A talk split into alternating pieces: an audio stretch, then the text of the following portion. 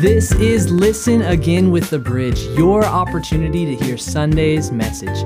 We hope you enjoy listening, and it all starts right now.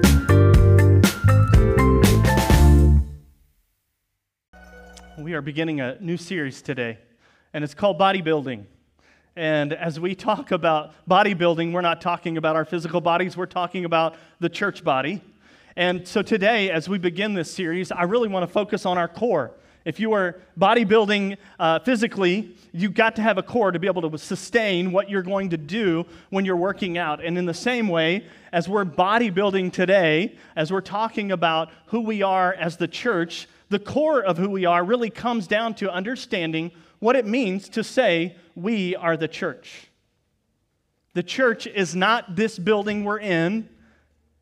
The church is us as the people. And what comes to mind when you hear the word church? Think about that. For some of us, it's more maybe of an emotion than a thought. Or do you believe we think of church the way the first church thought of church? Because we think in terms of a building. From the very beginning, the church was more of a movement. It didn't begin as an institution, it didn't begin with liturgy or traditions. There were no Bibles. Think about that. There was no fellowship hall. There were no bands to stand up and lead us in worship. The church began as a movement around one event that we celebrate once a year. We call it Easter. The resurrection of Jesus Christ is how the church began. And I really want to share this with you today. And I'm going to be honest with you, I'm going to have to ask you to like put your thinking caps on and just hold tight with me. You ever been talking to someone and you're you're having this conversation and they start in on a really long story and by midway through the story you're like, "What am I going to have for dinner tonight?" You know what I'm talking about? You've all been there. Don't do that to me today okay? So I'm going to tell you what seems like a really long story, but I want you to hold on and capture the idea of how the church began. Again, it all started around the resurrection of Jesus. He was, in fact, who he claimed to be, and from that, when people began to believe that, there was not only this testimony of what they had heard about, but it actually it was eyewitnesses who actually saw him raised from the dead or saw him after they saw him die on the cross. So, what I want to give you is a little background as to the whole idea of how church began. And again, this is a bit of a story, but it solidifies who we are and what we believe about the church. So, the New Testament, you know, was originally written in the Greek. And the Greek word for church in the New Testament is the word ecclesia. You can probably find that somewhere in your Bible. In the back, if you look uh, through the, the back part of it, you would probably find this word, but it's ecclesia. It actually means an assembly or gathering. Has nothing to do with a building, it means assembly or gathering. It's not talking about a place with four walls, it's referencing people. And when, when Jesus launched the church, he launched it as a gathering of people. But as time went on, there was a transition from this idea of a movement, and it went from being that to a location. And so I want to tell you a little bit about this. If you look at church history, even medieval history, you can find that the church went through a period where everything was kind of backwards or wrong. And the Greek word, again, ecclesia, was transitioned into a different word. It's a German word. I'm not German, so I'm going to try to say it, but it's the word kirch.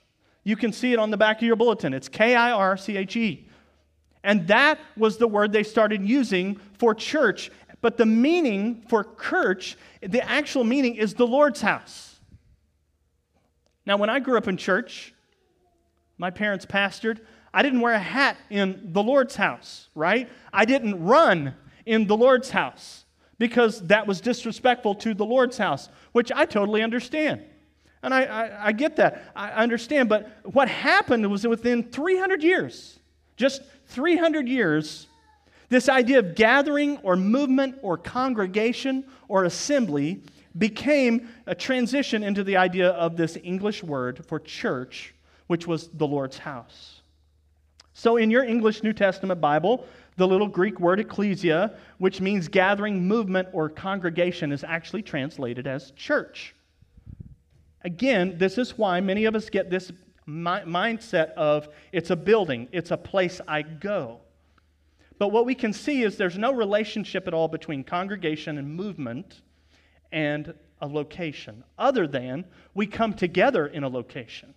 We come together in a spot. You know, when church plants started happening, if you think back 20, 30 years, a lot of people started starting new churches in bigger cities, around towns, all this kind of thing. And they would take a school, they would rent the school out, and they would start church there. They'd rent a movie theater. And people had a problem with this because they're like, man, I need a steeple, I need pews for it to be a church.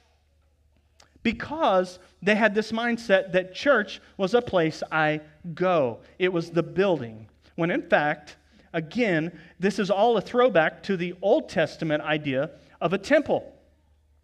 If you think about it, uh, in Israel, there was a temple, and the people of God gathered in that temple, and God lived in that temple. So there's this, again, transition resulted into bad theology. Before long, church was located in a building. Now, here, hang with me, because here's what happened whoever controlled the building controlled the church. So, whoever controlled the building controlled the church. That meant they controlled the scripture. They could translate it however they wanted. So, whoever controlled the building controlled the church, controlled the scripture, which meant they controlled the people because they told the people how they should act. I don't want to go through that list again, but what it came down to is they controlled each one of those things, which meant they could even control the government. That's how far off this got until something happened in the 16th century. A man by the name of William Tyndale, a scholar, came along, and he'd had enough. He'd have had enough of the church manipulating people. And so, what he wanted to do is, William Tyndale decided he was going to translate the Bible. He had seen it happen, and at this time, people went to church and they would listen to a priest, and from, he would read from Scripture, which the average person couldn't even understand. So the priest would again translate it in the way that he wanted. So he controlled the people, he controlled the truth, he controlled uh, the church.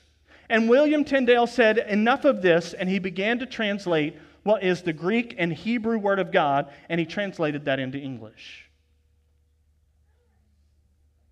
If you actually went on Amazon or wherever you want to go to buy a Bible, many times you will find on that Bible it'll say Tyndale version or the Tyndale Study Bible or things like that. It's because William Tyndale was the one to translate that from Hebrew and Greek to English.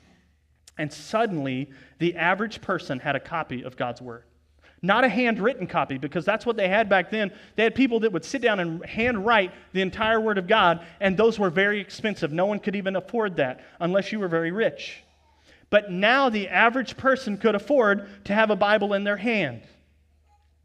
Now, William Tyndale actually was known as an outlaw. He had to flee and uh, England. He went to Germany actually to finish doing the writings. And at one point, he was betrayed by a friend who brought him back to England, and he was tried as a heretic, and they hung him. They said he was an enemy of the church and that he was a heretic for trying to translate the Bible. And these Bibles got out, and the church that thought in terms of location and thought in terms of, hey, we can control people, began to lose their power. Because average people could now read it for themselves and go, hey, that's not what that said, and understand it for themselves. And one of the things that drove those religious leaders crazy about William Tyndale one of the things that he translated correctly is he translated ecclesia not as church, not as a building, not as church, but he translated it as congregation, as people, as the gathering of people behind one thought that Jesus Christ was the Son of God. It was an attempt to return the New Testament and to return the gathering God's people back to what it was meant to be. He was right. The church was actually, again, a growing group of people. This is exactly what Jesus said, and this is how we find this. So I want to read to you some scripture that helps us understand how the first church began.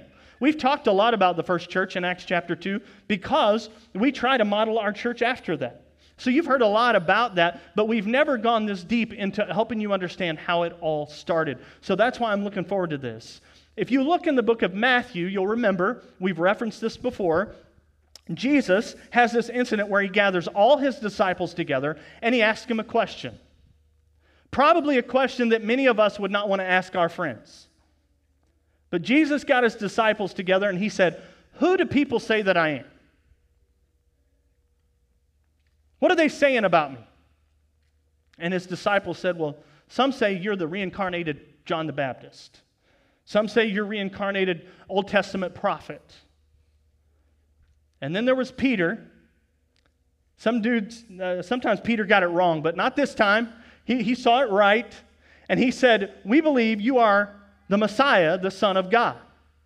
And if you look in, in Matthew chapter 16, verse 17, Jesus replied like this He said, Blessed are you, Simon, son of Jonah, for this was not revealed to you by flesh and blood, but by my Father in heaven. And I tell you that today, excuse me, that you are Peter, and on this rock I will build my what?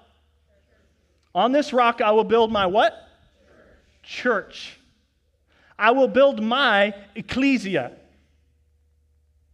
I will not build a building. I will build the people that are going to gather around the idea of who I am, the Son of God, which Peter just told him. He said, We believe you're the Son of God. Peter, you're right, and on this rock, I'm going to build my church. We're all going to start this thing called the church based on this idea that I am the Son of God. See, you can lock the doors of a church, a building, but you can't lock the doors on Jesus' ecclesia, on Jesus' church. You can't lock the doors on that. The gates of hell can prevail against a building because it can burn down, a tornado can hit it, whatever. But you cannot. That's why he said, On this rock I will build my church, and the gates of hell, or a better translation would be the gates of death, will not overcome it, is actually what it said, or prevail against it, whichever you like. No matter who dies, the church will continue because it's about the people, it's not about the building. And that's what Jesus told them, which meant, no matter what, again, this would continue forever. So, not long after this conversation, if you read in your Bible, you're going to find that Jesus went to the cross. He died. They crucified him. As you know, three days later, we celebrated every Easter, Jesus rose again. And at that time, the Bible tells us he spent 40 days with his followers. I want you to keep this in mind because we're going to do some math here a little bit later. 40 days he spent on the earth. He gathered them on a hillside at, at, the very end of this, and he gave them some final instructions. And in Matthew, this is what we call the Great Commission. He told his disciples, Go, make disciples, baptizing them in the name of the Father, Son, and the Holy Spirit. You know that scripture, it's very famous, the Great Commission. What I want to show you today, if you have your Bibles, is I want to show you how this went down in Acts. So, if you will, turn your Bibles to Acts chapter 1. We're going to be Acts 1 and 2, both of them today. How the church began, and it all began with Jesus predicting this. He's already said, on the idea that I'm the Son of God, I'm going to launch this movement. And again, just before he leaves, he gathers, if you read in Acts chapter 1, he gathers the people together. They said there was about 120, 100 to 120. In Acts chapter 1, verse 6, listen to what it says. They gathered around him and asked him, Lord, are you at this time going to restore the kingdom of Israel? Again, they're thinking about a kingdom. They're thinking about a building. They're thinking about a structure. They're not thinking about a movement or a gathering of people. And Jesus says this It is not for you to know the times or dates the Father has set by his own authority, but you will receive power when the Holy Spirit comes on you. He's talking to 100, 120 people on a hillside. And he says, You're going to receive power when the Holy Spirit comes on you. And can you imagine? I'm sure they're going, Well, what's that mean? What's this power for? I'm going to have superpower? What do I get to do with this power? What does it say? Verse 8 You will receive power when the Holy Spirit comes on you, and you will be my what? Witnesses. They're going to be the witnesses. They're going to, they've already seen some things take place. They've already witnessed what happened with Jesus. but now they're going to have the power to be witnesses. They didn't have the power to go, you know, make things just pop out of nowhere. They had the power to be a witness. Keep that in mind as we keep going. Again, we're going to see all this unfold in just a moment. Verse 8 You will be my witnesses where? In Jerusalem, in Judea, in Samaria, and to the ends of the earth. Jerusalem, that was the place where they were in this moment. Judea, that was the surrounding area. If we were to say Burlington Junction and Hopkins and Savannah and all the places around in the area, that's Judea. Samaria, that's a place they didn't even want to go. But they were going to be witnesses there, and then it said to the ends of the earth. So, if you will, try to picture this. You're standing with a man who Rome crucified. The religious leaders hate. He's already overcame death. He's standing with 120 people and he says to them, I want you to take what I taught you and take the fact that you saw me overcome death, hell, and the grave, and I want you to take this message to Jerusalem. Which they could be like, sure, no problem, that's easy. We're right here. We're going to have the power to be witnesses. But then he says to Judea, okay, we can hit the surrounding areas, no problem. I go over there for bread. I go there to fish. I do whatever. You know, we'll, we'll hit those areas. We can do that. You're going to do it in Samaria. Uh, wait a minute. We don't even like to go there. Those aren't our people. To the ends of the earth. Uh, Jesus, do you know how big the world is? I mean, you are, after all, Jesus. Surely you know this. How's he going to pull that off? How's he going to take this 120 people and cover the world. This is one of the most significant prophecies in the Bible. And we're going to watch it unfold right here. Jesus departed. The group of 100 and 120 went back to the city of Jerusalem and they began to pray together for two weeks. Two weeks. How long was Jesus on the earth after he died? 40 days. Now we have two weeks. That's 14 days. So we're talking 54 days if we were getting real specific. Let's just say two months, okay? Two months after Jesus has died and rose from the grave, two months later, two weeks after he's just told them what they're going to do, that they're going to take it to Jerusalem, Judea, Samaria, and to the ends of the earth. Here's what's about to happen it's Pentecost, and that is a, a festival that happened in Jerusalem. Pentecost was very similar to the Passover. So, Pentecost was the celebration or festival where Jewish people came and gathered from all over the world in Jerusalem. This is May 23rd, we actually had Pentecost Sunday. Pentecost Sunday happens every year. It's a day where we celebrate Pentecost. But people from all over the known world gathered in Jerusalem, and this is pretty important, to remember as we're talking about this, because Scripture tells us that while this 120 were meeting, we know that Mary was there, the disciples were there, Jesus' brothers were there, and they're praying together when suddenly the Bible says the Holy Spirit came upon them. You can read it for yourself. And all of a sudden, these individual followers of Jesus, who he had just talked to two weeks ago, were able to speak the language of all these people that had gathered in Jerusalem. They're literally, they don't know the language, but they're telling other people about Jesus in their language. People from all over the world have come to Jerusalem, and here it says they're speaking the language of all these people. Tell me that's not on purpose. Tell me Jesus isn't fulfilling exactly what he said. They went out into the city and they began to talk, and these people from all over the world were hearing their language spoken by these Galileans these fishermen, these common everyday people were speaking their language. What strange and mysterious story are they telling? They're talking about this Messiah who came, who was crucified just two months ago, but who also came up out of the grave. This wasn't five years ago. This wasn't 10 years ago. This was two months ago. And the significance of this is it wasn't one language. It wasn't for a people. It wasn't, it was multinational, multicultural, multi-ethical, ethnical, excuse me. Peter decided it was time to deliver the message. We've got their attention. There's a stir in Jerusalem. We've spoken the language of all these people. So, this is when Peter decides to share a message. And Peter stands up and begins to preach the first sermon. It's the opening day of the church. And he draws to some Old Testament prophecy and he talks about how Jesus, or excuse me, quotes some Old Testament scripture and says, You shouldn't be surprised. God predicted that this day that would happen, where the message was not just given to Jews, it was given to everyone. So look at Acts chapter 2, and we're going to begin reading in verse 22. And we're going to unfold this story. Here we go. Acts chapter 2, verse 22. Peter's going to preach. He says, Fellow Israelites, talking to all these people that got their attention because they were speaking their language, right?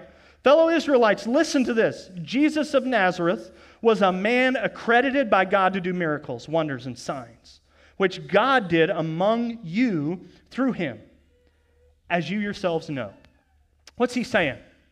Jesus came to the earth. He was there not too long ago doing miracles, healing some of these people. Oh, yeah, my brother was healed from that guy. Oh, yeah, he helped my leg, or he did this for me. You know, he just did this stuff. Verse 23 This man was handed over to you by God's deliberate plan and foreknowledge. And you, with the help of wicked men, wicked men, put him to death by nailing him to a cross. So he's reminding them of very recent history. Again, didn't happen a long time ago. We're talking 50, 60 days ago. Man, I did see that guy drag that cross through town. I did make fun of him. I did walk away and not help. I did see him crucified.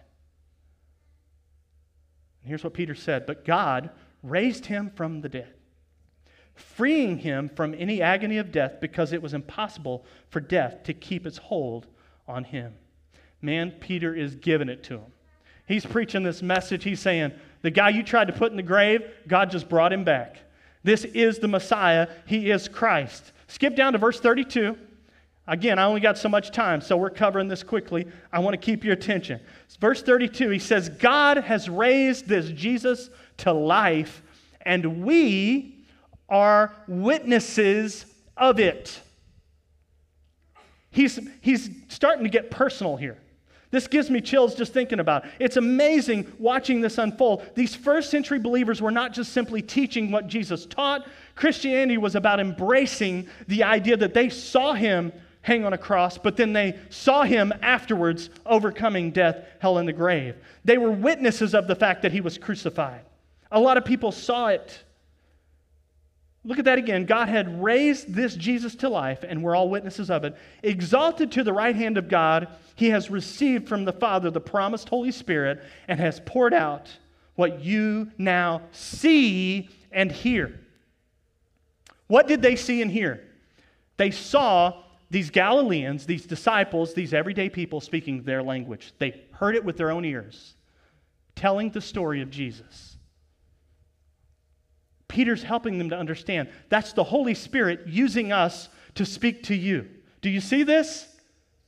He's helping them understand as he's sharing this. This is the Holy Spirit which God allowed to come. Therefore, verse 36, therefore, let all of Israel be assured of this. God has made this Jesus, now he's going to get real personal. God made this Jesus, whom you crucified, both Lord and Messiah. Can you imagine the silence? The crickets as Peter's holding them right here. Remember that guy you put to death? God made him Lord and Messiah. Everything he said has come true. You couldn't keep him in the grave. He is greater than death itself. Peter's got him right there, and he's holding him. Look at what they say. I'm sure there was a long, awkward pause. I would have made sure there was anyway. Let them think about it. The fact that they put this man to death, but now he's Lord and Messiah. Look at verse 37. When the people heard this, they were cut to the heart. They were cut to the heart. They, did, they were speechless. And they said to Peter and the other apostles, Brothers, what shall we do? What have we done? Peter's got him. The Holy Spirit did this. The Holy Spirit was what allowed them to speak the language of all these people, to tell the story of Jesus, to get their attention, to bring them to this moment so that Peter can have them right there. Brothers, what shall we do? I love this next line. Peter knew exactly what to say. He said, You sign up to work in the nursery. He said, You get on the worship team if you can play the guitar. He said, You don't just watch church online, you get to church. Why are you laughing? You must read your Bible. That is not what he said. This is opening day of the local church. For many of us, we think church, we think attend church. Oh man, I got to get back to church. Oh, I got to get my family in church. I need to find a new church. Because we think in forms of building and church. Here, here we are, and Peter's got them. Those who, that wouldn't even make sense to them if he said, Get back to church. Here's what he said He replied, and he said, Repent and be baptized, every one of you, in the name of the one who was raised from the dead the name of the one that you crucified. Repent. That means turn from what you did, be sorry for it, be baptized in the name of the one who forgives our sins. And here's the promise look at what it says. And you will receive the gift of the Holy Spirit. The very thing they had been just seeing and hearing. Repent and be baptized.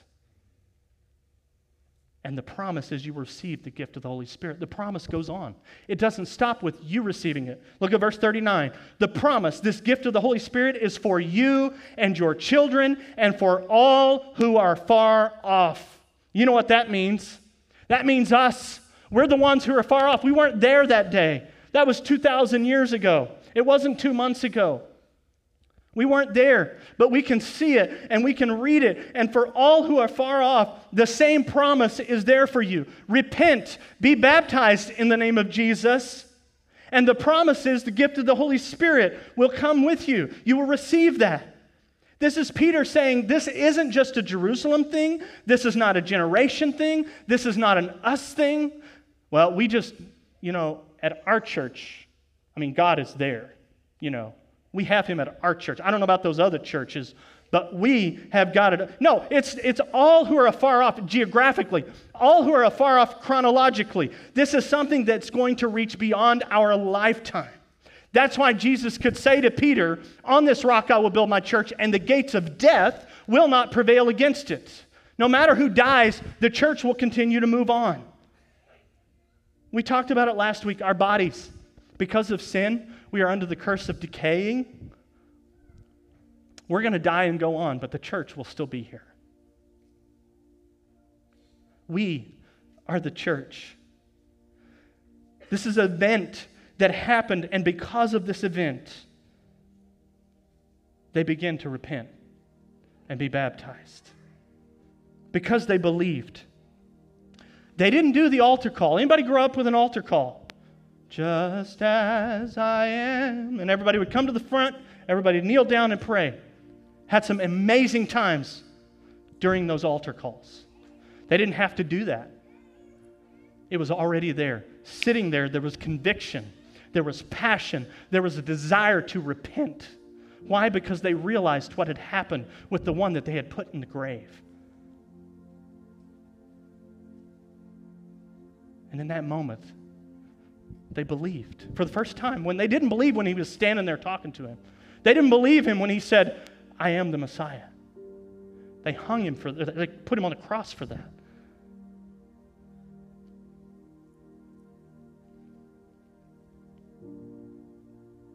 First altar call. What happened? 3,000 people believed. 3,000 people said, I believe that was the Son of God. And I believe that Holy Spirit is for me today. I do want to repent. I do want to turn from, I, I want to get baptized. Can you imagine how many baptism videos had to be made? 3,000 people? That's a lot of footage, Mark. I don't know, Mark's in the kids' room, but I can't imagine putting all those videos together. 3,000 people being baptized because they believed. Now, here we are 2,000 years later at church. You know, we have Christian church, we have a Methodist church, we have a Baptist church, we have non denominational church, we have Assembly God church, we have all kinds of churches. Got a sign on the building. This is who we are. What connects all those churches? What's the one common denominator that makes that place a church? It's not the sign on the building because they're all different. It's not the way they worship because if you don't like the way we worship, you can go across town and they probably do it a little different. It's not the liturgy, it's not the way we do communion.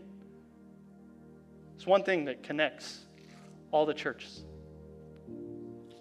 It's what the church is built upon. It's the rock. Believing that Jesus Christ is the Son of God, that He died for you and for me so that we can be forgiven. That's what the church is built upon. Jesus started it that way as a group of people willing to believe that. I think some of you, maybe you've been coming to church for a long time, but have you truly repented? Have you truly repented to the point of, I got to get clean? I got to wipe everything out of here. I've been, I would have been one to put him on the cross. I would have been one to say, I don't know if that's really true. Is that just a story we read in a book? Is that really what happened? Or do you truly believe that Jesus is the Son of God and that He died so that we can be free? And when you repent and you're baptized, says the gift of the Holy Spirit, you receive that It comes upon you. It's the one thing that brings us together is the fact that he paid the price for our sins for the entire world. It wasn't just for a certain group of people. It wasn't for the church that worshiped this way or the church that did communion this way. God dwells in us. We gather here at the bridge in Jesus' name we gather as a movement of people that it doesn't matter if we gather out in a field in the middle of nowhere, God's going to be there. This is His house, but if we gather in a field or at a school or at a movie theater, wherever we go, God's going to be there. Why? Because we're there and He loves us and He wants a relationship with us. That's the core of the church body. You got to understand what the church is. And I don't know what it's like for you. I don't know what you grew up in. What when you hear the word church, are you hurt by that word? Are you hurt because of people from the church? I pray that that would change today and that you would understand the church is not full of perfect people. It's full of hurting people. God didn't come for church people because there were no church people. Are you with me? He came for you and me. So, will you bow your heads with me?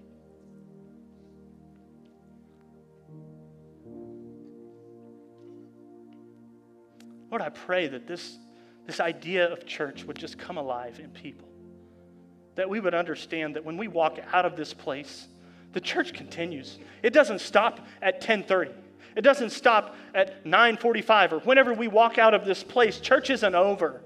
It continues constantly because you're moving in and through us because we are the church. Are we truly taking this outside of these walls? Do we disconnect from church the moment we walk out the building? Back to fireworks, back to lunch, back to whatever's going on in our day to day? Or are we truly being the church? The way Christ established it the way He predicted it would happen.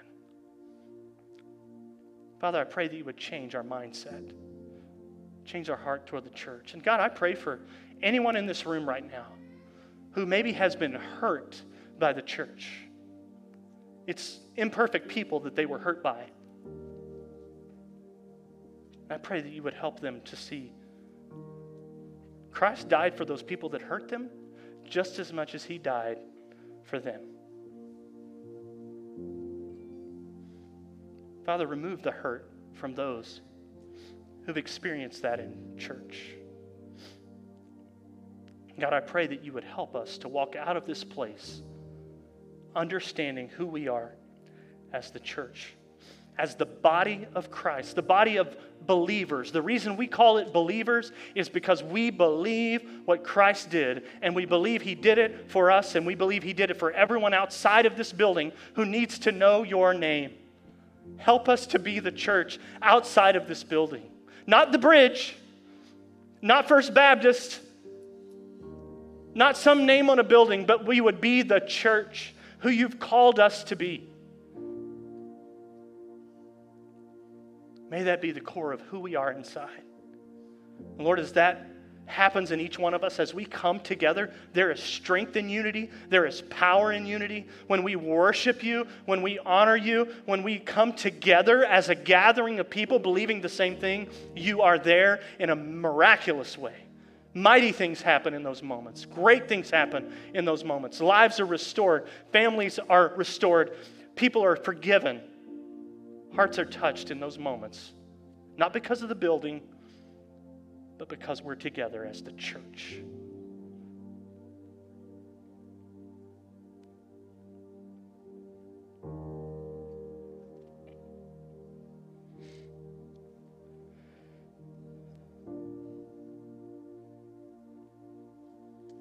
I pray for those today, Lord, who truly need to repent.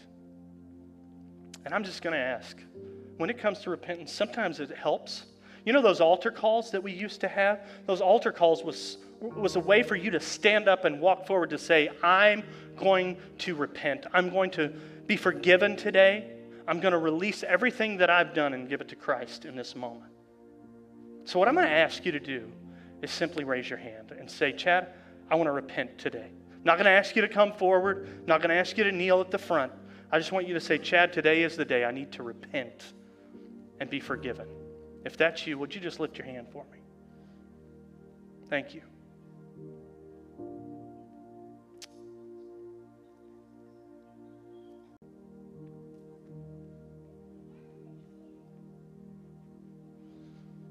Why don't we just all pray this prayer together? For these that raise their hand, we can just all pray this out loud together. Say, Heavenly Father, I believe in you. And I believe that you sent your son to die on the cross for me so that I can be forgiven, so that I can be accepted, so I can release my sins and walk in freedom. I love you. I surrender my life to you in this moment. In Jesus' name. Amen. Amen.